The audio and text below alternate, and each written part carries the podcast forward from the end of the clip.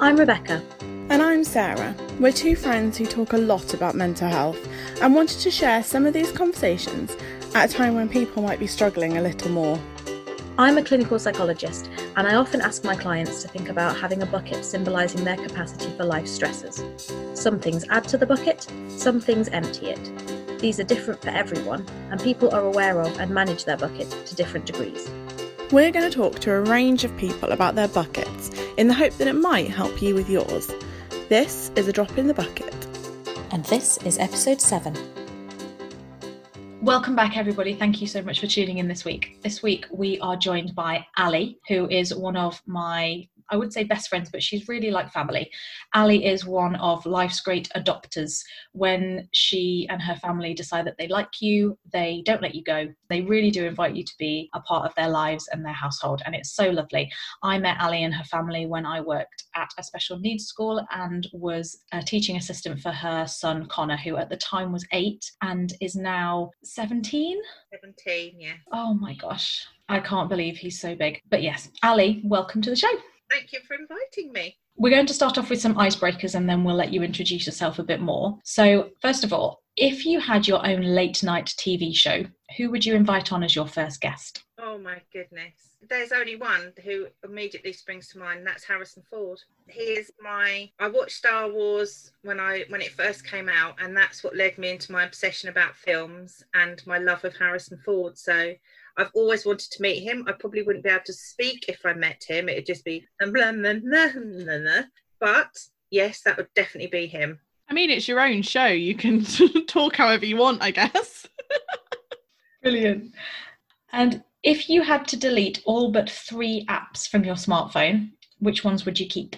Uh, I'd keep Candy Crush, definitely. Solid choice.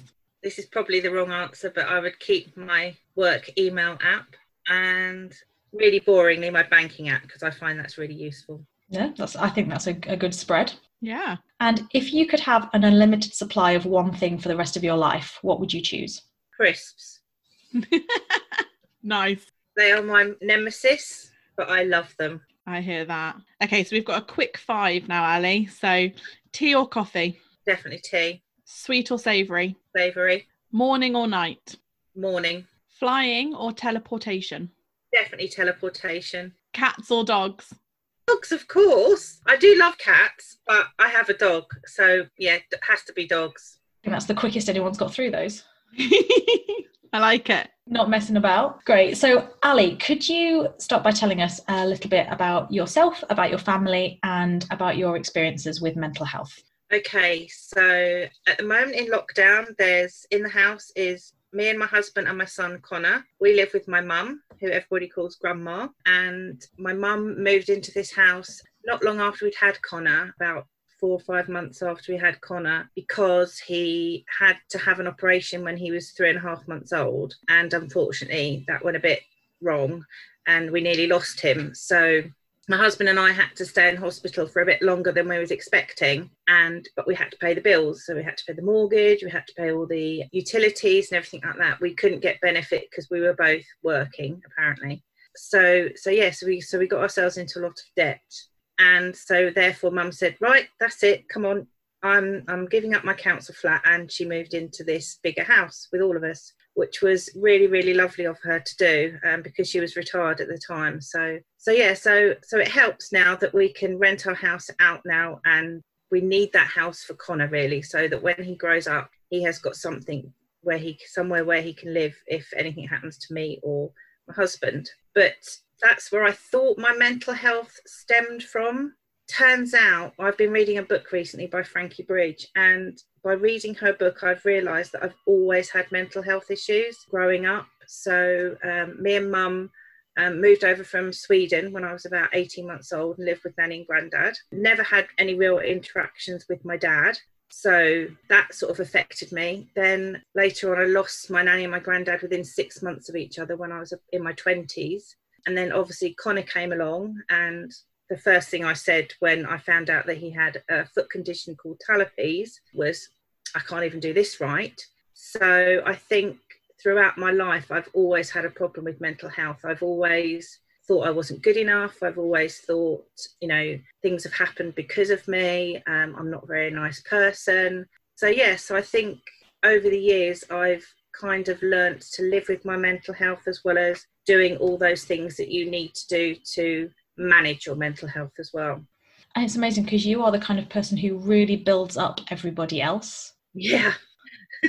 like you can't say enough nice things about other people. No, I know. And I think I think that's part of it for me is so if I think if I can help other people and make them feel better, then that kind of helps me feel better too because I'm helping somebody else because I can't sometimes help myself. That makes any sense. I always think it's easier to build up other people than it is to build up yourself. And I always think uh, the way I sometimes I, the way I speak to myself, I'd never speak to my friends like that absolutely. And my husband gets so cross to me because I'll see like a whale or something on telly and go, "Oh look, there's mummy," and he's like, "Oh, I wish you wouldn't do that." But I would never, like you said, I would never say that about one of my friends. So yeah, so it's very easy, a lot easier to put yourself down rather than somebody else you you care about or want to help.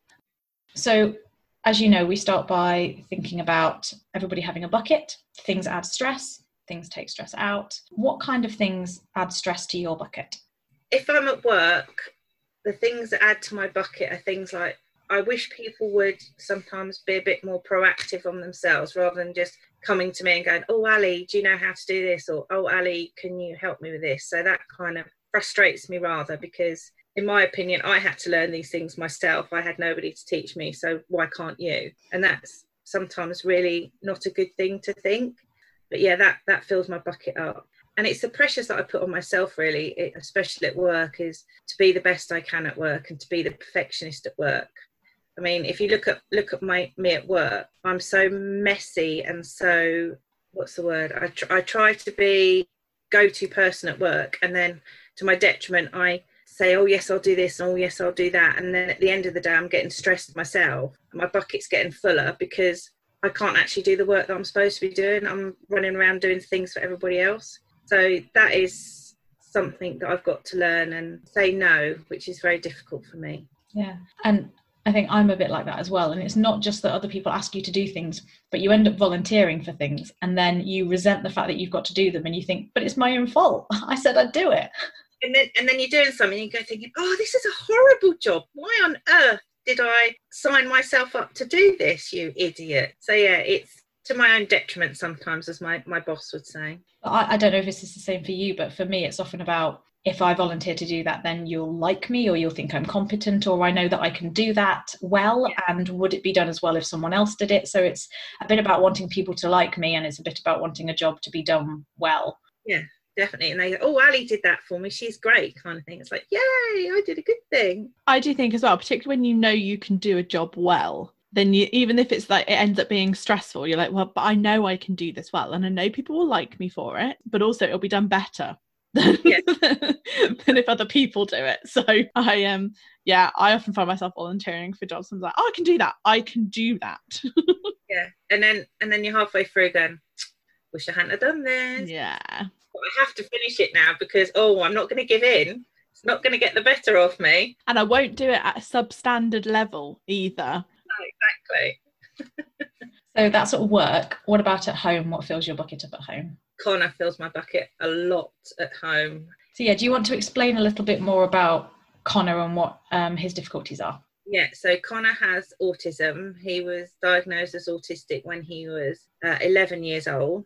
He got such a late diagnosis because he had so many other things going on. So for example, he um, he's got developmental delay. He's got a small head, which means his brain it's called microcephaly. He had the foot condition when he was born. He has hearing loss in both ears, and he had a, a cleft palate um, as well. So he's had quite a number of operations. Been in sort of uh, under the hospital since he was two weeks old, having his foot cast regularly for the talipes. And so, yeah, so that was a very stressful time, especially when his first operation went particularly badly. And then, you know, he's had subsequent operations, but he's operation free now, which is fantastic. And we can, that's like a weight that's been lifted off my shoulders. But now he's he's the challenging teenager that has autism and um, sensory processing disorder all rolled into one. So he's bucking the system. He's he can be aggressive. He can he can hit us. He can bite us.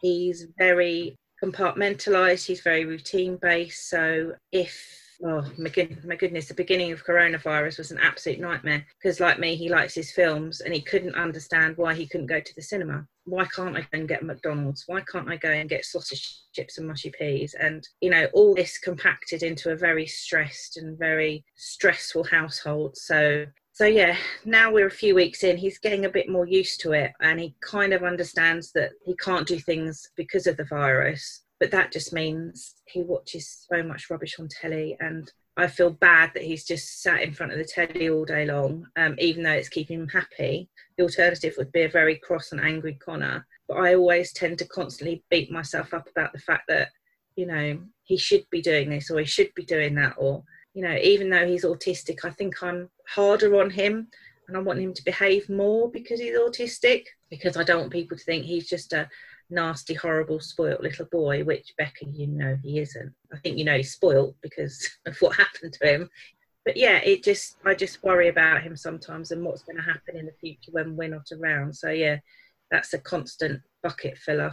Out of curiosity, were some of his like developmental delay and things was he born with that? Do you think, or what did it come from the operation? Uh, he was he was born with the talipes and he had the the operation to have his because he had to have an operation to have his Achilles stretched. So he had to have his Achilles tendon snapped and stretched so he could put his heel on the floor. But when they gave him the anaesthetic, um, the anaesthetic went into his stomach rather than his lungs. So the stomach blew up, pushed up onto his lungs, put pressure on his heart, and they lost him for a few seconds. And some they had to get somebody through from actually the operating theatre next door through to Connor's operating room and they put a, a, hole in his stomach and put a tube in to let all the anaesthetic gas out. And they thought they thought he'd got his esophagus and his windpipe were joined.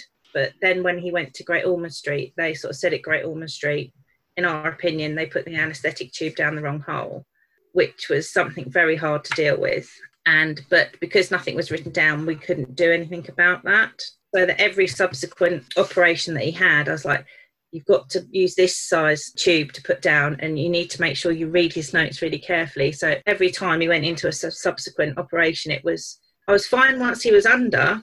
It was the fact of them getting him under and you know they let from then on they let me stay in there so i could see him actually go under. So i think the hospital would say no.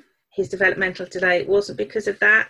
I would say i think there's a slight aspect of it in there because they said, did say that he lost oxygen to the brain for a couple of seconds. So who knows? We'll never know. And I think I've learned to not that there was some there was a point I actually had CBT and I've actually learned now to put that aside. That's in its little compartment and that doesn't haunt me anymore. So that's that's away now in its own little box. So yeah, yeah, that was that was a tough few years trying to trying to deal with that. I, I think in terms of you saying, you know, he's kind of spoiled. You do so much for him. You try and give him, you always have done, try to give him so many good things and lovely holidays and days out and all of that, that I guess any parent wants to give their child. But I think for you, you seem to have always felt a bit of guilt, like you said when when Connor was born, and, and you thought because of his his foot condition, oh, I can't even do that right. I think you feel an awful lot of responsibility for how Connor is feeling. And if he's not happy, then that's obviously you you want him to be happy because you love him, but you also want him to be happy because then that means that you're doing a good enough job as a mum. And yep. I know you found it really difficult. Probably one of the times I've seen you struggle the most with Connor is when you have gone to so much effort to plan something nice for him and he hasn't liked it. It hasn't been what he expected or he wanted. And and you feel that you've just not done the right thing for him. Yeah you absolutely hit the nail on the head there because we do try to do so many special things for him. You know we, we know he loves the theatre so you know whenever we go to the theatre i always try and get him a meet and greet with with the cast which is to my own detriment because now every time he goes he expects it. So i dread the day when we can't get a meet and greet because he'll well, I just won't take him. I'll I'll go on my own or with somebody else. And also as well, we we planned a surprise for him a couple of years ago to take him to Lapland for the day because he still believes in Santa and everything. So we didn't tell him to the morning. The flight was like four o'clock in the morning, so we we got him up at two. I said, surprise, we're to go and see Father Christmas. And he just stood there went, no, Mickey Mouse. And I was like, oh, come on, we're going to go and see Santa. No, Mickey Mouse. And he was absolutely adamant that because he thought he was going on a plane, he was going to see Mickey Mouse. Yeah. I mean, we got him there in the end, but I was just like, oh, seriously? Do you know how much money this is costing? You know, so it's, yeah, things like that that just it's so frustrating. You know, before we'd even got to the airport, my my stress levels were through the roof because I was like, no, we have to go. we spent so much money on this, you know. So, so yeah, he he he throws us a curveball like that every now and again. I'm like, oh, why do I bother? But I think it means that, like you say, your your bucket is kind of constantly being filled with little things when you have a child like Connor. And so even when you are looking forward to things, even when things feel quite calm, I don't think you ever really feel like your bucket is ever empty or really emptying to any significant degree because you're always having in the back of your mind, yes, but what if and when's the next thing going to happen? Yeah. You have Yeah. to be very alert to his moods, don't you? absolutely Re- recently since sort of like november because we we had a, a stressful week in november which sort of like has has extended to just a few weeks ago with his nighttime routine and me and mum and my husband were sitting in the dining room watching telly because he just would not come off the telly in the main room and you know you, you, you come home from work and you just want to sit down relax talk to the family have a nice meal have a drink have a nice cup of tea. But we couldn't do that and we haven't been able to do that for quite a few months because you just don't know what mood he's going to be in. It's like you know what am i going to get tonight? If i go through and say oh it's adult telly time soon or it's tuck up time soon you know is he going to come through here and batter me? Or is he going to tell me to off and you know and things like that? And it's just like oh i just want to relax and i don't want to be on tender hooks the whole time. Mm. Yeah so yeah you're right my my bucket is never truly empty because there's always something there to think what's connor going to do next? I have that image of like when someone's in a, a boat that's filling up with water and they're getting a bucket and emptying it out, and you can only empty out at the rate that it's filling. exactly exactly and you know he's i mean most of the time i mean he's he's a good kid he has us in st- hysterics you know we'll, we'll be sitting in the in the in the dining room and he'll come through and he'll have dressed up as something or he'll have done something on the tv and i will be in absolute fits of hysteria. Literally tears rolling down my face. He he can't breathe because he's laughing so much at me laughing. So you know we do have instances of that but it's it is stressful having having a child like connor. I don't think I've ever seen him laugh so hard as when he's laughing at you. He just loves you laughing, doesn't he? So, given that you're living with a kind of a baseline level of stress that is probably higher than most people, when do you start to notice that your bucket is filling up beyond which is kind of typical for you? I get really snippy. I go one of two ways. I either get really snippy and just snip at everybody until they eventually shout back at me or bite back at me so I can then ensue in an argument with somebody, or I just go really quiet and I don't want to talk to anybody. And so, mum bless her, sometimes she'll go, Have you taken your tablets? And that that'll just set me off. I'm like, I've taken my tablets, you know, because inferring that, you know, you're getting a little bit snippy. You sure you, you sure you haven't you've taken your happy pills? So yeah, so I, I yeah, I try to either ensue an argument or I just go quiet and don't want to talk to anybody. Which in and then in effect kind of does cause an argument because they're like, Oh, what's wrong with you? Why are you so miserable for? So either way I get what I want. And are there things that other people notice? Obviously, they notice the kind of the snippiness, but are there other things that people notice and then get kind of concerned about you? yeah i think i think definitely the, the withdrawal i know other guests of yours have said you know they just want to be on their own i think there's definitely i mean the gym has definitely suffered for me recently. And this is the thing i find with myself is i know i should go to the gym because that'll make me feel better because as you know becca i've got a lovely group of friends at the gym who are absolutely fantastic and completely understand connor and you know they can tell if i've had a bad morning with him or a bad evening with him. They won't say anything they'll just squeeze my hand or you know just say oh fancy coffee. But i'll just withdraw from the gym i'll withdraw from everything you know social events the gym I'll just be like a little recluse in the house and I won't want to engage with anybody. And they sort of say, Oh, you know, when you're you coming back to the gym? Or, you know, they'll speak to me and, and sort of call me and go, You all right? Is everything okay? Because they know once I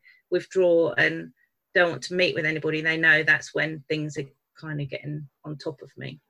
And at what point do you then decide to do something about it? That that that strategy for you to try and cope with that stress isn't working for you anymore. I think when they start contacting me or you know I have a round with the husband I know then I'm being completely unreasonable. Sometimes at work, for example, I've, I've walked out of the office and I'm getting com- I'm getting completely unreasonable, and um, you know, the way I react to things, people will go, "Whoa, that was a massive reaction to something really little." But the thing is, they don't know all the other things that have gone before that massive reaction as to why I've reacted like that. And and then if I just go away and just have five minutes to myself, then I'm absolutely fine. But I just need that moment to. I actually had a, one of my first panic attacks for a long time a few weeks ago, which really wasn't good. So yeah, so I've tried to um, calm down a bit and not try and get myself as stressed as I have been. And do you think that it's this lockdown situation, kind of additional stresses that led to that panic attack? Yeah, I think so. So my, I know when my stress seasons are coming. So Christmas is a big stress season for me, even though I love Christmas and I want to make Christmas the best every year for Connor, just like my nanny and granddad used to do for me. I still miss them terribly. So I know at Christmas I'm always going to be a little bit not myself because I miss them and I still do. Um, but yeah, definitely lockdown. I was already stressing before the lockdown actually happened because they'd already started moving films back that Connor was expecting to see, and I'm like, oh no, not this one, not that one. Oh, now I'm trolls, and so yeah, so lockdown for me has been now Connor's kind of got used to the idea that there's a virus and that's why he can't go out. It's got a little bit easier, but the first two or three weeks in lockdown was just an absolute nightmare because he didn't understand. He didn't understand why he couldn't go here, there, and all, all the places he used to. He just you know why he couldn't see his friends and things like that. So so yeah lockdown has been a very stressful time for us in this household. And you couldn't make it better for him? No exactly. There was nothing i could do about it. So rubbish old mummy couldn't do anything. I do think it's interesting about picking fights with people it's almost like you feel like you can't there's no reason to be angry or you can't show your anger. You, you need a justification for it. So if you have an argument with somebody then you've got a reasonable you've given yourself permission to let it out. Yeah and i think connor's the same as well. I think that's why he gets frustrated and he the only way he knows because he has the speech impediment and the only way he knows of going this is really unreasonable and i really hate it because he can't verbalize it in that way he, he he's more physical so if i sort of say to him at seven o'clock eight o'clock connor it's adult telly time now you need to go and start if he's like really in the moment in the zone and is doing something he really likes, he can't go, That's really unreasonable, Mum. I hate you for saying that to me. In the end, I, you know, he does something else. So that is kind of where his frustration is coming from because he can't verbalize it. He has to be physical with it. Mm. So, Ali, you've already mentioned panic attacks when things get really stressful and overwhelming. But what are some of the other things that happen when your bucket overflows? I think the, the main thing for me is I just want to cry all the time. You know, I could be driving into work and I just want to pull over and just sob my eyes out. You know, and if even if I sort of get into work and somebody says, "Morning, Ali, how are you?" I'm like, "I'm fine, thank you," and they're like, "Oh no, you're not really fine, are you?" I'm like, "No, I am really." yeah, I think it's just that's just my release. That's just my way of getting everything out there. So I think definitely for me, it's just wanting to cry or having an argument with somebody. So, you know, either or is good for me, really. Yeah. And what helps to empty your bucket? Oh, when I can get it emptied. I mean, if it's really weird the way your mind works with mental health, because I know that if I go to the gym, I'll have an absolutely fantastic time at the gym, empty my bucket, you know, have a really good workout with some really amazing people but then on the other hand, sometimes I'm like, I know what's good for me, but I don't always want to do what's good for me. Does that sound weird? So yeah, definitely going to the gym empties my bucket.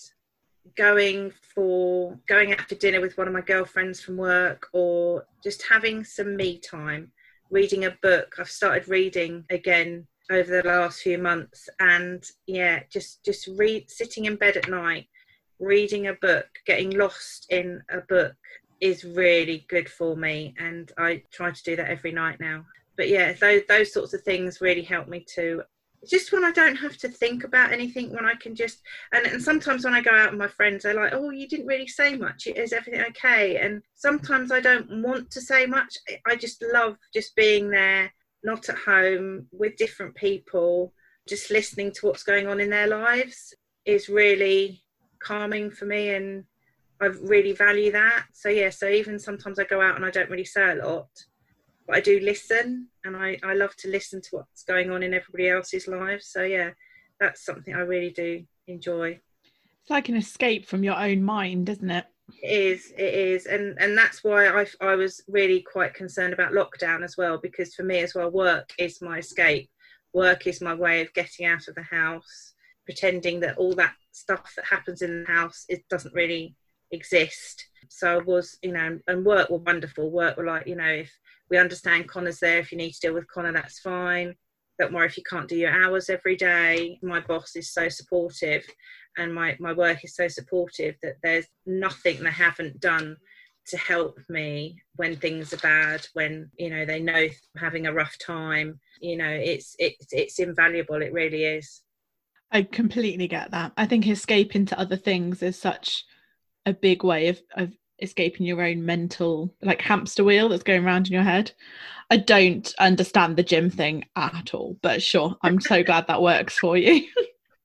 I think it's such a difficult balance as well, isn't it? And I hope you don't mind me sharing this, Ali, but I think you find it difficult to find the the line between escaping from things yeah. and addressing things and not ignoring them when something actually needs to be addressed. I know that you, when things get really bad with Connor, sometimes you can kind of bury your head in the sand and go, oh, it'll all be better in a few days or a few weeks. Yeah. And then there are times when I am kind of almost nagging you, and I don't want to nag you because it, it, it's, it's hard when you struggle with something and you're in a position that you never asked to be.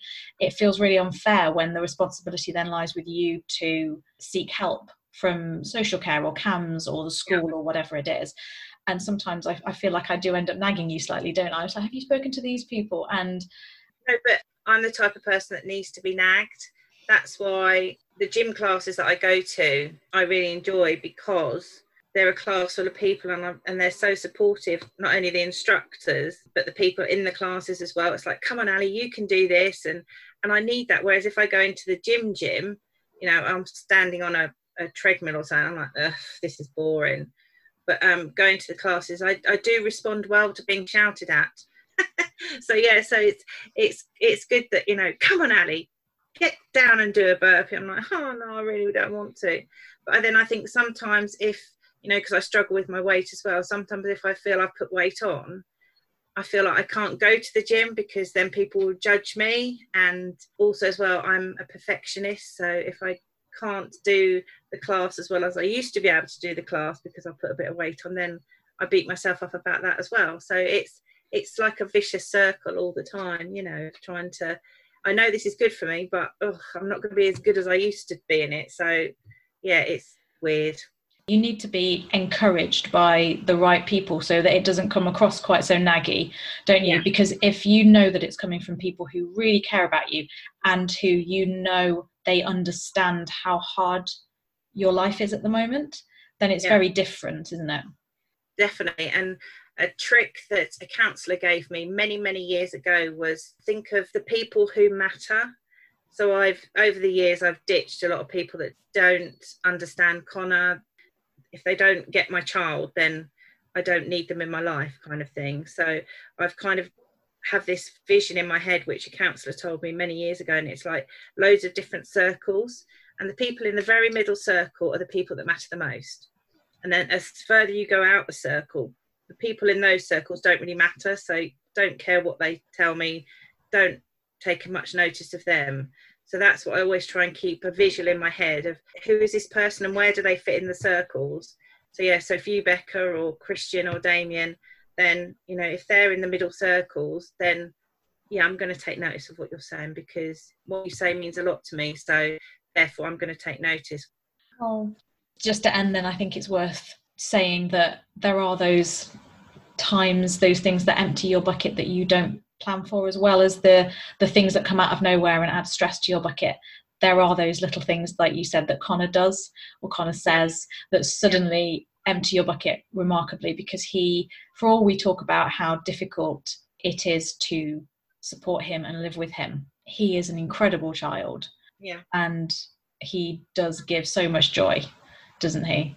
He really does. And, you know, he, I feel bad sometimes that I always focus on the negative stuff, but, you know, he's just, he's a great kid and he, he makes people laugh. He's, he's very loving. He's very caring. I mean, we say he doesn't give hugs. He, he won't hug us or he won't kiss us or anything like that. I mean, he's 17, so he probably wouldn't anyway. But you know, he'll if I'm standing next to him, he'll he'll if he sees like a hair on my my top or something, he'll pick the hair off really gently. Or you know, if we're sitting down at, at, on the settee or something, and he'll just sort of put his hand just gently on my hand. That's just his kind of way of saying, "I'm here, mum," kind of thing. Or you know, we have a laugh and a joke and those little things that I really treasure and and you know he's he's he's wonderful at. The fact that he still believes in Father Christmas and the Easter Bunny and the Tooth Fairy and everything like that it's just so magical and you know that he he loves everything like that and he believes that you know when he goes to a show like Mary Poppins that is Mary Poppins that was in the DVD or was on the film you know. So he's just his mind is so out there and he just drinks everything in and he can act something out. If he sees something once he'll act something out. And the, the time he'll take to make make outfits from other bits of dressing up costumes he's got his his mind is phenomenal. It really is.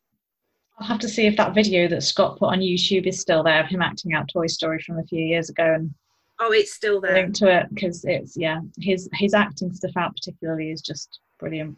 Yeah he's phenomenal well, Ali, thank you so much for coming on and talking to us today. Obviously, I've heard all of this a lot before, but it's still just fantastic to hear you talk about your experiences and talk about your family. And yeah, you're you're all brilliant. I love you all. Oh, I love you too, Becca. Can't wait to see you. Yeah, you too. Thank you everybody for listening this week, and we hope you'll tune in next week. Bye-bye. Bye. Bye. Thank you for listening to A Drop in the Bucket. If you want to connect with us on social media, you can find us on Instagram at dropinthebucketpod or Twitter at dropbucketpod. Alternatively, you could email us on dropinthebucketpod at gmail.com. It would be great to hear from some of you about what fills and empties your bucket, or any questions that you might have for us or our future guests. We hope you'll tune in next week.